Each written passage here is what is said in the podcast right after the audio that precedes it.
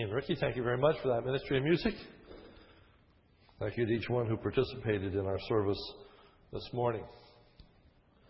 Holy is the Lord, and we are told, Be ye holy, for I am holy. How that holiness is to manifest itself is one of the age long questions that the church struggles with. In particular, what is our relationship to be to the world? How are we to be in the world but yet not of the world? How are we to be missional, taking our gospel message and the incarnation of the Lord Jesus Christ to a lost and dying world, at the same time remaining separate in our beliefs and practices. This morning, as we look at 2 Corinthians chapter 6, we have an extremely practical section in the book of 2 Corinthians. It deals with Paul's desire that the Corinthians reevaluate their relationship to non believers. That the Corinthians would reevaluate their relationship to non believers. And the particular theme this morning is that they were not to enter into binding commitments with unbelievers. They were not to enter into binding commitments with unbelievers. The prohibition generally stated is this do not form any relationships, even temporary, but especially permanent, with unbelievers that would lead one to compromise Christian standards or jeopardize the freedom for Christian witness. Now, I know that's going to create some issues and some areas of concern. So, we want to unpack this passage, and we want to do so in a very, very practical way. If you look at verse 14 of chapter 6, we get for us the theme verse do not be bound together with unbelievers. That is the main thought of this particular section of Corinthians. Do not be bound together with unbelievers.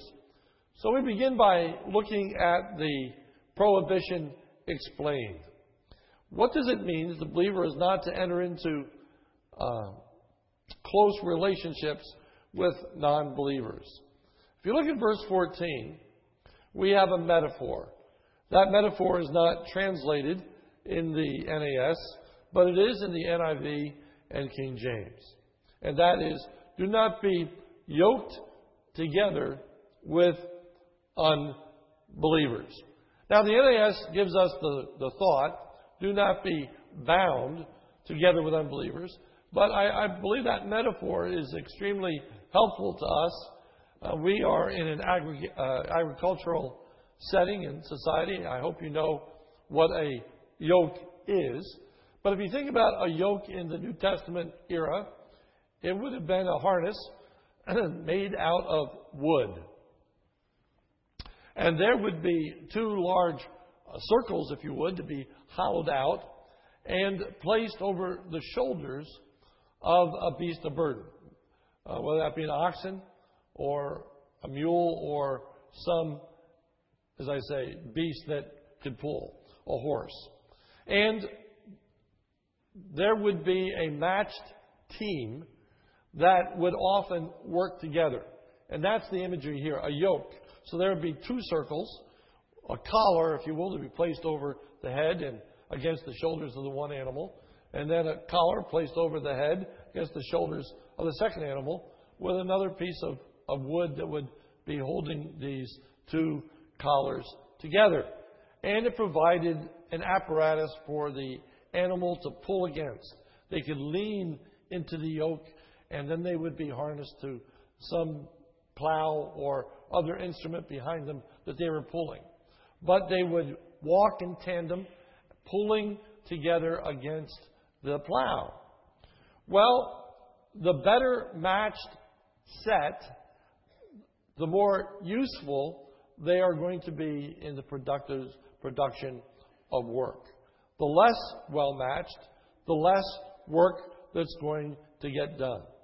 If the animals were totally mismatched, they couldn't even pull effectively. They wouldn't get anything done. And in the Old Testament, Deuteronomy 22:10 states, "You shall not plow with an ox and a donkey together." You're not supposed to match an ox or a donkey together.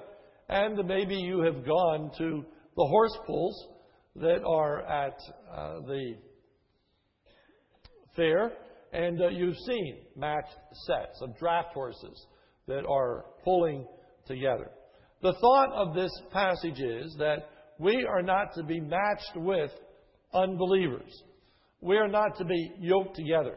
We're not to be bound together. We are not to be doing the Lord's work together with non believers. And the obvious question is why not? Why not? Why not engage non believers in the work of the Lord? Maybe that would be a way to reach them. Maybe that would be a way to involve them. Maybe that would be a way to create some interest or concern. Or maybe they could lend something such as financial assistance. Why not involve non believers in the work of the Lord in a binding way? There are three answers that are given in our text. The first is that we need to uh, separate. We need to separate from non believers because we have nothing in common with non believers. If you look at verse 14, there are five rhetorical questions that are raised. Five rhetorical questions. And the answer to each of these questions is none or nothing. Look at verse 14. Do not be bound together with unbelievers. Why? Number one, for what partnership has righteousness and lawlessness? King James says wickedness. Lawlessness is a good translation. What partnership has righteousness with lawlessness? Answer none. Secondly, or what fellowship has light with darkness? Answer none. Or thirdly, what harmony has Christ with Belial, which is another name for Satan? Answer none. Or what has a believer in common with an unbeliever? Answer nothing. Verse 16. Or what agreement has the temple of God with idols? Answer none.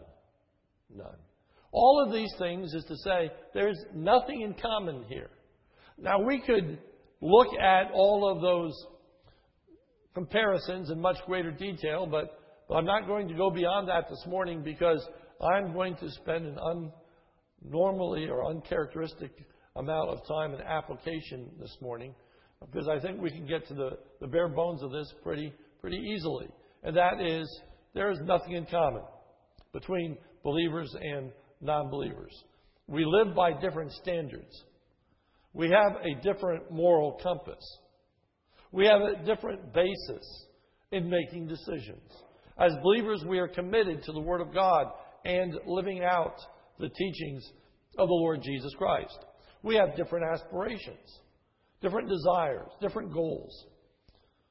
We want to please the Lord Jesus Christ. Non believers are looking to see, please themselves or, or others, but certainly not Christ. And those differences are going to prove to be extremely significant over time.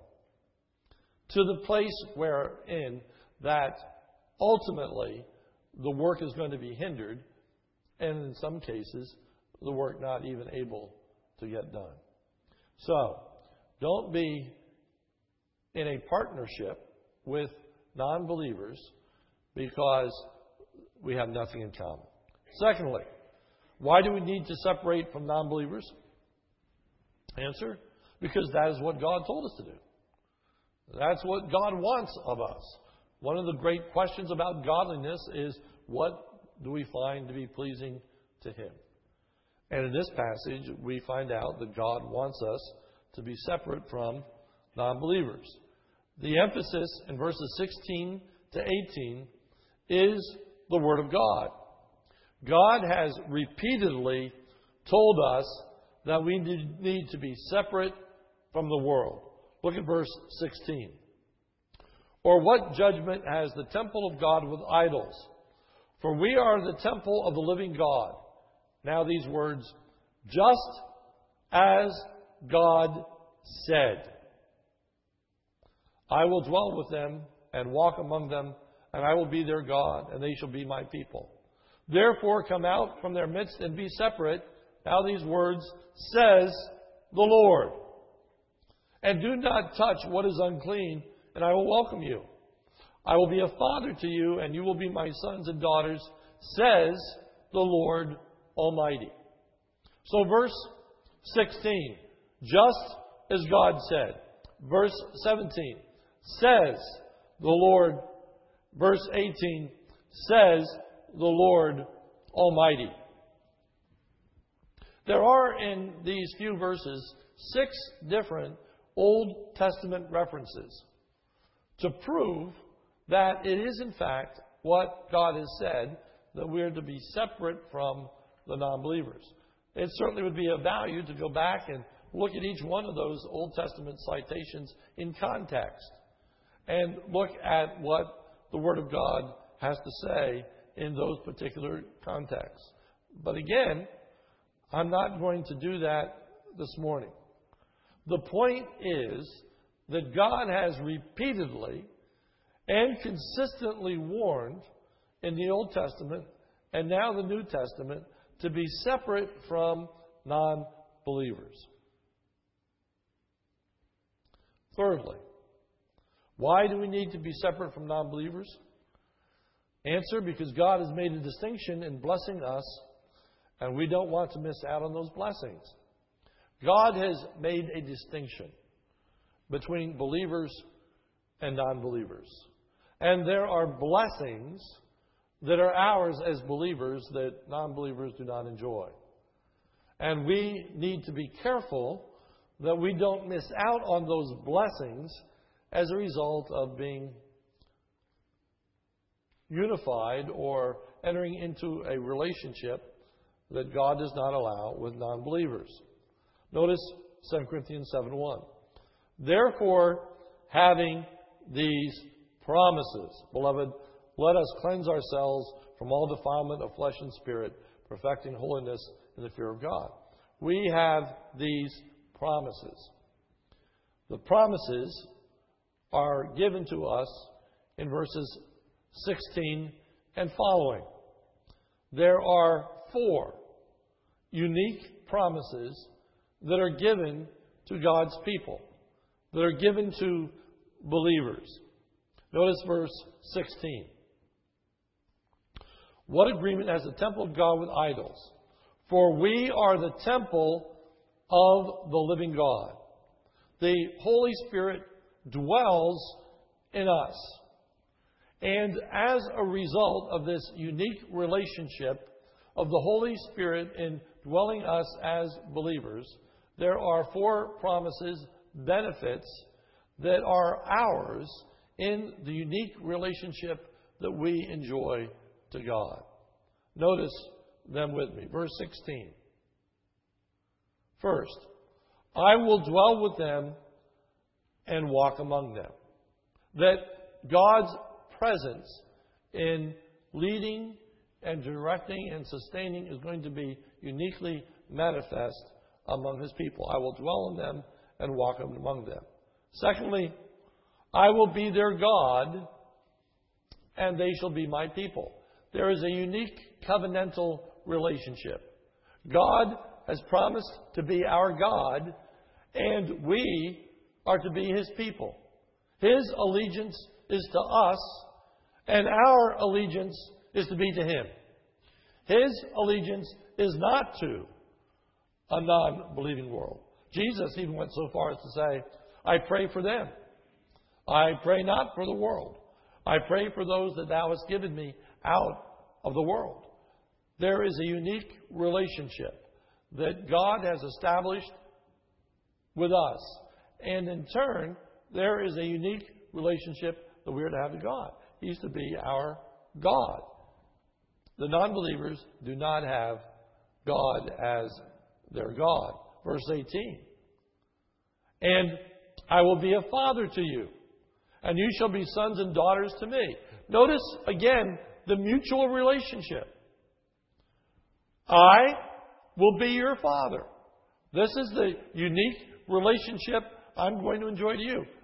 I will make you a part of my family. I will be your father. And in turn, you are to be my sons and you are to be my daughters.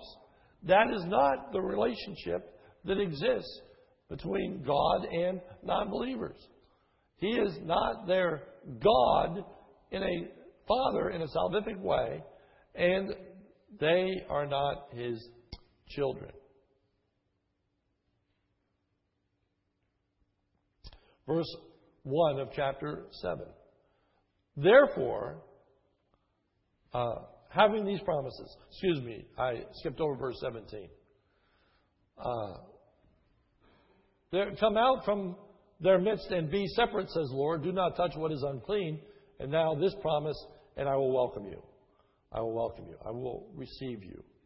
I will enter into a relationship with you that's then described in verse 18 as being a father to you, and you will be sons and daughters to me. The believer belongs exclusively to God. Our allegiance is to be to Him. And we must not make allegiances with others that would bring us into conflict with our allegiance to God. We have a primary responsibility of serving Him and accomplishing His will.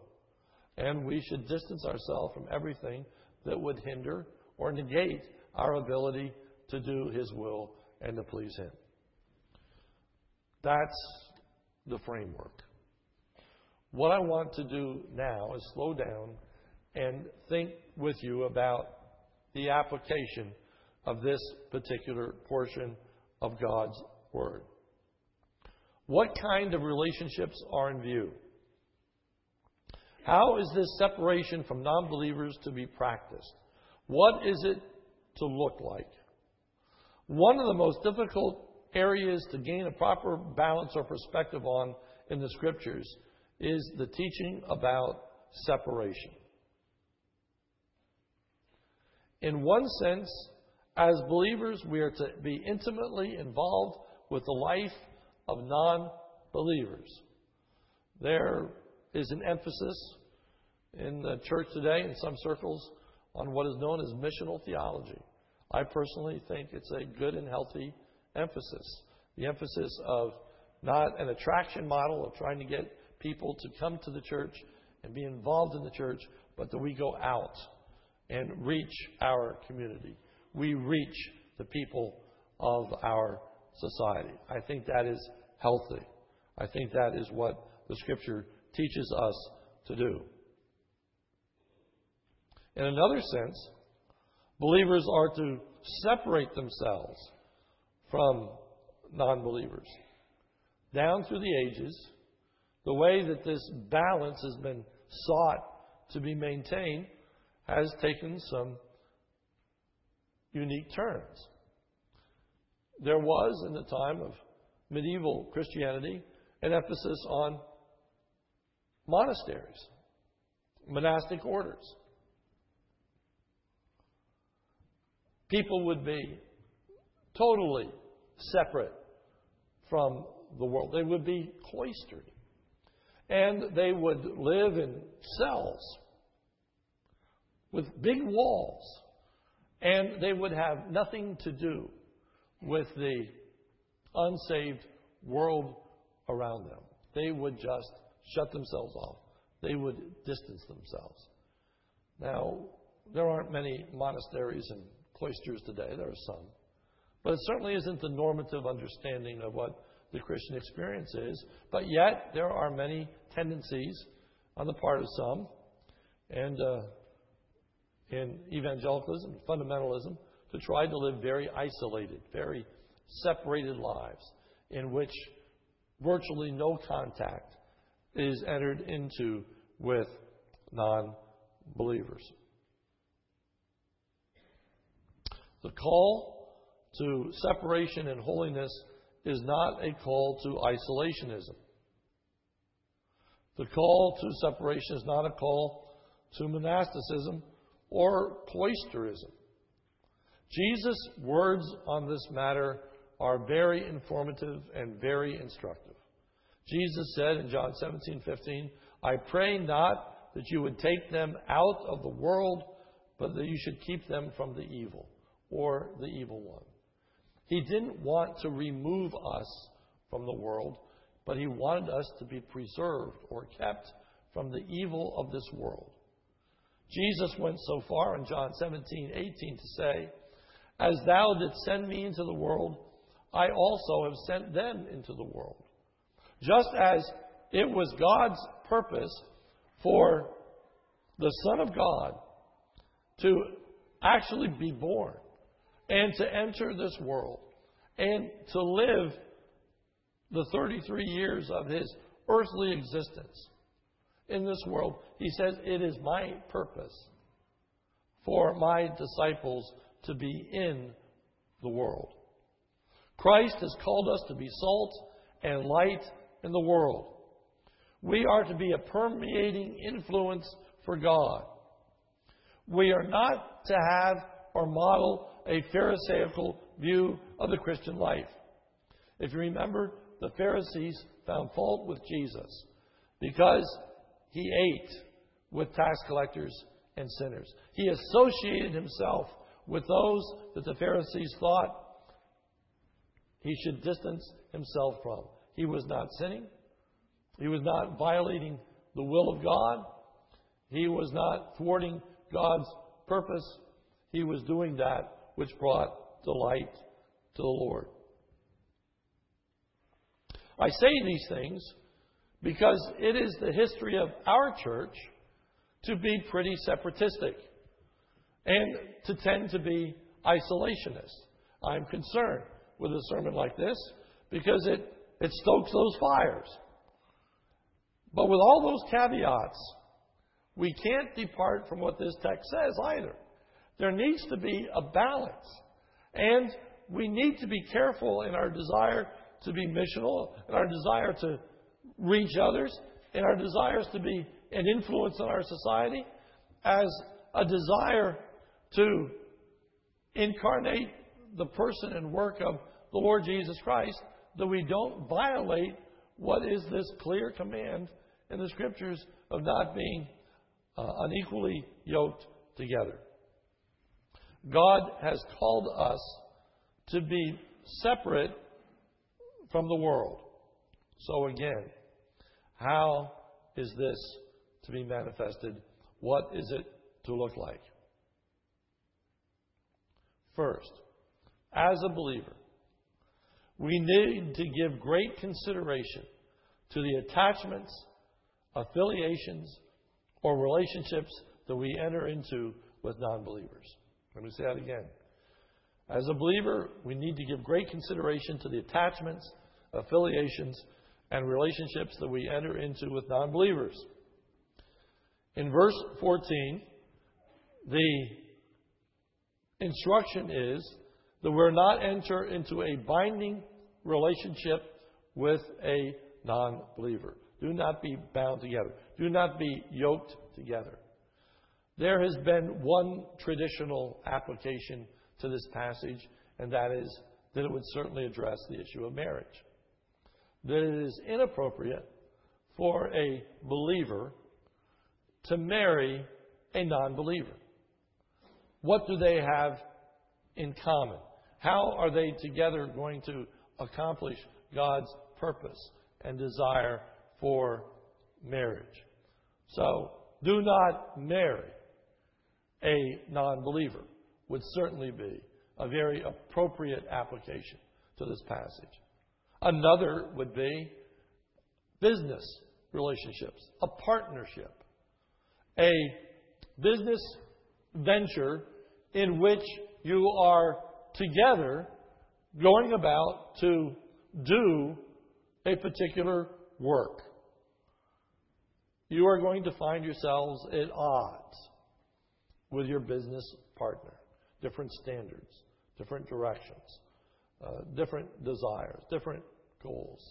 So we need to be careful entering into business contracts with people who are non believers. Thirdly, religious organizations must be very careful that they do not enter into partnerships with non religious organizations in order to obtain a common goal. There are certain desires that would be present within religious circles that would be true of believers and non believers. For example, a desire to reach, uh, to uh, feed the poor. It's a good thing. It's a good thing. We want to be feeding the poor. We want to uh, be demonstrating the love of, of Christ. There is a social aspect to the gospel that we need to be involved in. But we need to be careful in who we affiliate with in order to achieve that end or that purpose. Because it's not our sole end, it's not our sole purpose. There are other things that we need to be aware of. We need to realize the unique temptation that comes through parachurch organizations. The church is supported by tithes and offerings. The church is supported by God's people. Parachurch organizations have a real dilemma, and that is how do they raise funds? Because they're not a church, they don't have a congregation. And the answer is that usually is done by seeking to raise money among Christians, but certainly not limited to Christians. And sometimes there are there are other uh, entities, uh, groups that are sympathetic to what that parachurch organization is doing, and it will take monies from that, those entities. It will ultimately prove to water things down, to create hardships, to create difficulties. So we need to look carefully, whether we're an organization, whether we're an individual, at the relationships that we're going to enter into, especially binding relationships. Secondly, I am already in that relationship. What should I do? When you are in such a relationship, what do you do? First, I would say seek to get out of it. Seek to get out of it when you can, meaning when it is morally appropriate to do so, not necessarily easy to do so. It may be costly to get out of it, but you may be able to get out of it in an appropriate or moral fashion and way. If you're dating, that's easy to get out of. You just break up with a person. I say easy. It, it might be emotionally uh, traumatic. It might be uh, going against what your inner desires are, but we know that a dating relationship can be broken. If you're engaged to a non believer and you're a believer, you should call the engagement off. Again, it's within your power to do so. There's nothing immoral about that. Uh, there's nothing inappropriate about that. In fact, it's the right thing to do. Don't marry a non believer if you're a believer. Well, you may say, I'm a believer and I am married to a believer. What do I do? A business partnership. Maybe you're talking about entering into a business relationship with someone else. Don't. Maybe you're going to take on a professional partnership. Maybe four of you are going to be lawyers or, or doctors or don't do it. Don't do it. But you say, but it's too late. I already have. What do I do? Well, there are some relationships with non believers that we have a moral responsibility to continue in. One such relationship is the marital relationship. Turn with me, if you would, to 1 Corinthians chapter 7.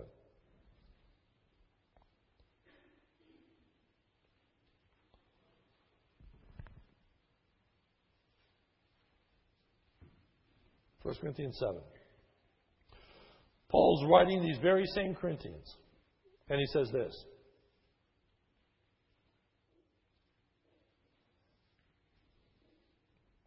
First Corinthians 7:10. The believer is not to divorce the non-believing spouse. Let me say that again. The believer is not to divorce the non-believing spouse. One might read 2 Corinthians and think that that means, well, then, if I'm a believer and I'm united with this non believer, I need to divorce that non believer. Look at 1 Corinthians 7.10. But to the married I give instruction, not I, but the Lord, that the wife should not leave her husband. But if she does leave, let her remain unmarried, or else be reconciled to her husband, and that the husband should not send his wife away. Verse 12, but to the rest I say, not the Lord. Now, when Paul says in verse 12, to the rest I say, not the Lord, he is not making a distinction between that which is inspired or uninspired, or that which is authoritative or that which is unauthoritative. Rather, he's simply saying that Jesus, in his earthly ministry, taught that a person should not divorce. And if they do divorce, they should remain unmarried. Now, Paul's going to address an issue that Jesus never addressed in his earthly ministry. It didn't come up. Verse 12. But to the rest I say, not the Lord, that if any brother, that's a Christian, has a wife who is an unbeliever, and she consents to live with him, let him not send her away. Don't divorce. Verse 13. And a woman who has an unbelieving husband, and he consents to live with her, let her not send her husband away. Don't divorce. For the unbelieving husband is sanctified through his wife, and the unbelieving wife is sanctified through her believing husband. For otherwise your children are unclean, but now they are holy. Now, when it says they are sanctified, it doesn't mean that they're saved, but it means that they are brought into a unique relationship to God. That a believer who is married to a non believer, those children have unique benefits.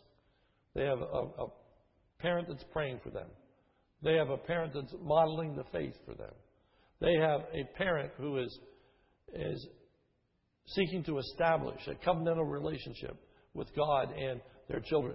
Bottom line, if you are a believer and you're married to a non believer, don't divorce. That's not the way to fulfill the command of 2 Corinthians chapter 6 through 2 Corinthians chapter 7, verse 1. In like manner, you are a partner. You signed a contract. You have given your word. Don't go back on your contract. Don't negate that which you have committed to. Hang in there. Now, having said that, in a business relationship, there may be appropriate ways out. Look for ways out that would be appropriate, that would be moral.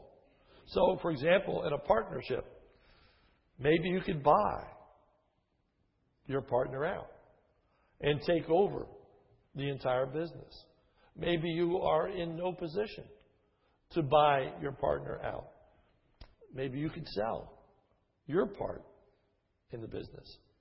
Now, here, you see, you get into another touchy area. Just like the person who's dating has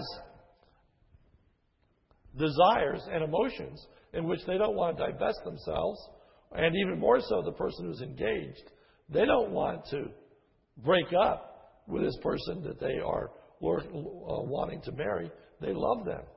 Well, in business relationships, it may cost you financially pretty dearly. You may have to sell your part of the, the business at a loss. You see, but the question is, how seriously are we going to take this teaching of the Word of God that we're not to enter into permanent, permanent binding relationships with non believers? So, what do we do if we are in a binding relationship with a non believer that cannot be broken? That would be morally inappropriate for us to break. What do we do in that instance? I would say these things. First, confess the sin that led to the establishment of that relationship. Why did it happen? A marriage, it could be because two non believers were married. And then one of them comes to faith, and the other does not. That's pretty understandable. That's pretty much a, a situation in which the person's not really at fault, but they're to continue in that relationship. But that's not the case with every situation where a believer is married to a non believer. Maybe that believer was in a rebellious state in their lives when they got married. Maybe they were spiritually apathetic.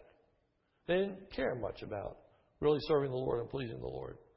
Uh, a lot of very, very important decisions are made at times when we are naive or wandering in our relationship to the Lord, influenced by a lot of other people.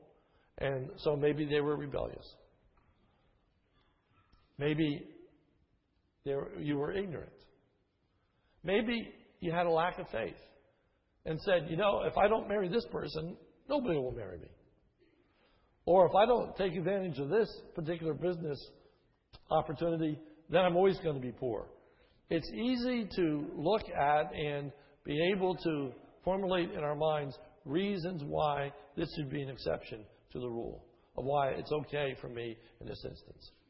Well, if we're in that situation, I think we should confess the sin that led to it, acknowledge it, and ask the Lord for forgiveness, whether it be the lack of faith, whether it be the rebelliousness, or maybe it be ignorance, or a situation, again, that happened before you were even saved and now you have little control over. Understand the reason for it. Secondly, seek to be the godly influence in that relationship. Seek to be the godly influence. Seek to be the leader. Seek to influence as far as you are able the decisions that are made, that they would be in keeping with God's word. You know, the scripture says that uh, in Psalm 1, we are not to walk in the counsel of the ungodly. Uh, be careful who you are seeking advice from. The lawyer you go to, the financial planner you go to, the people that are making decisions for you that bear on your future and have a tremendous impact on the direction of where your life is going and the goals that you are setting, be sure that you have a Christian that is influencing those values and those standards and those desires. Think long and hard about where you're going for advice and counsel on life's important issues. So, back to the situation seek to be the person who's giving that advice, seek to be the person who's giving that counsel. Try to live by godly standards as far as you are able. And you're going to find some contradicting values and standards as a result. It's not going to be easy to, to wind your way through the Word of God if you are bound together with a non believer. There are a lot of hard and difficult decisions.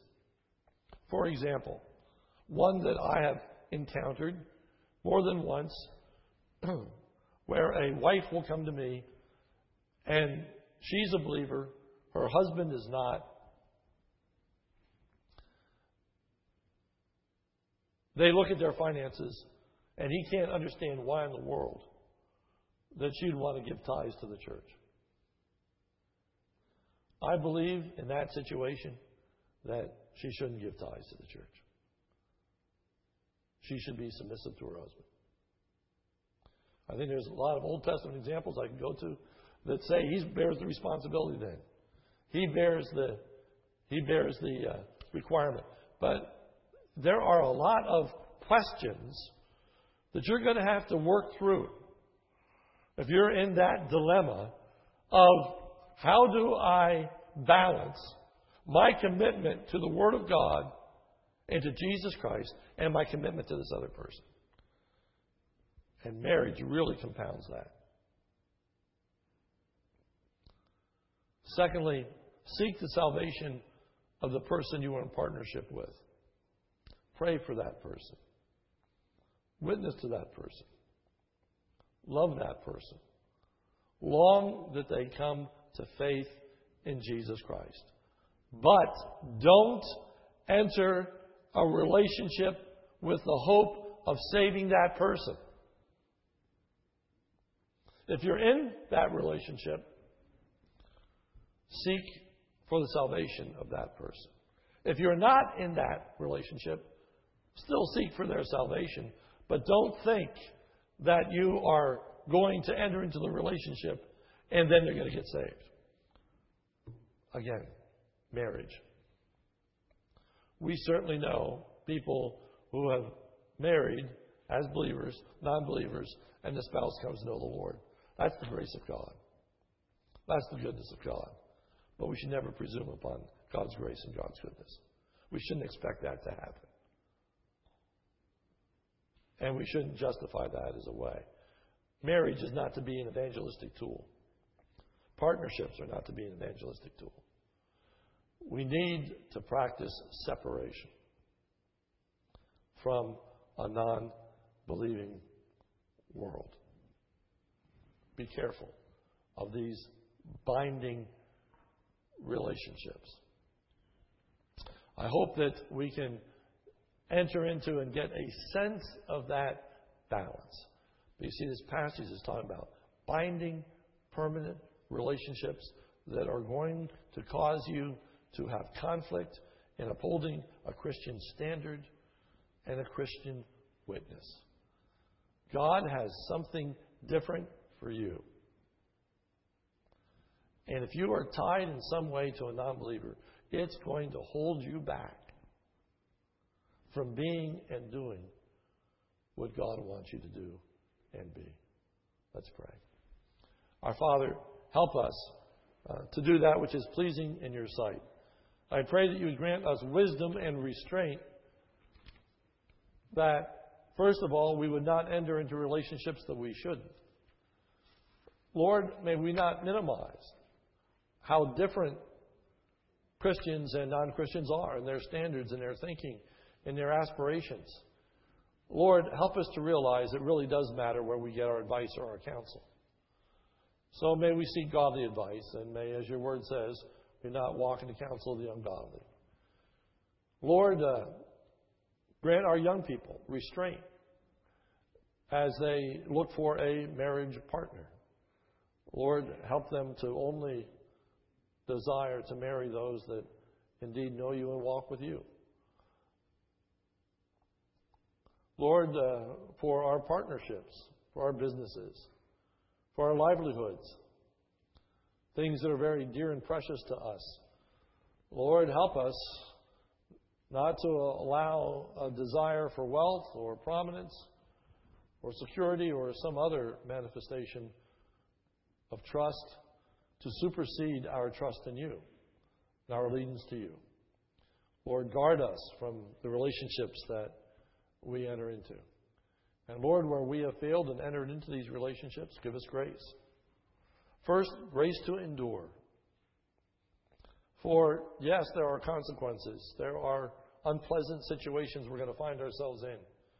We're going to hate to go to work. There's going to be things about our marriage we don't like. There's going to be conflict. There's going to be struggle. Oh God, give us a spirit then of perseverance. And realize this is a new way now that we serve you. In submitting ourselves to your will. And not compounding sin upon sin.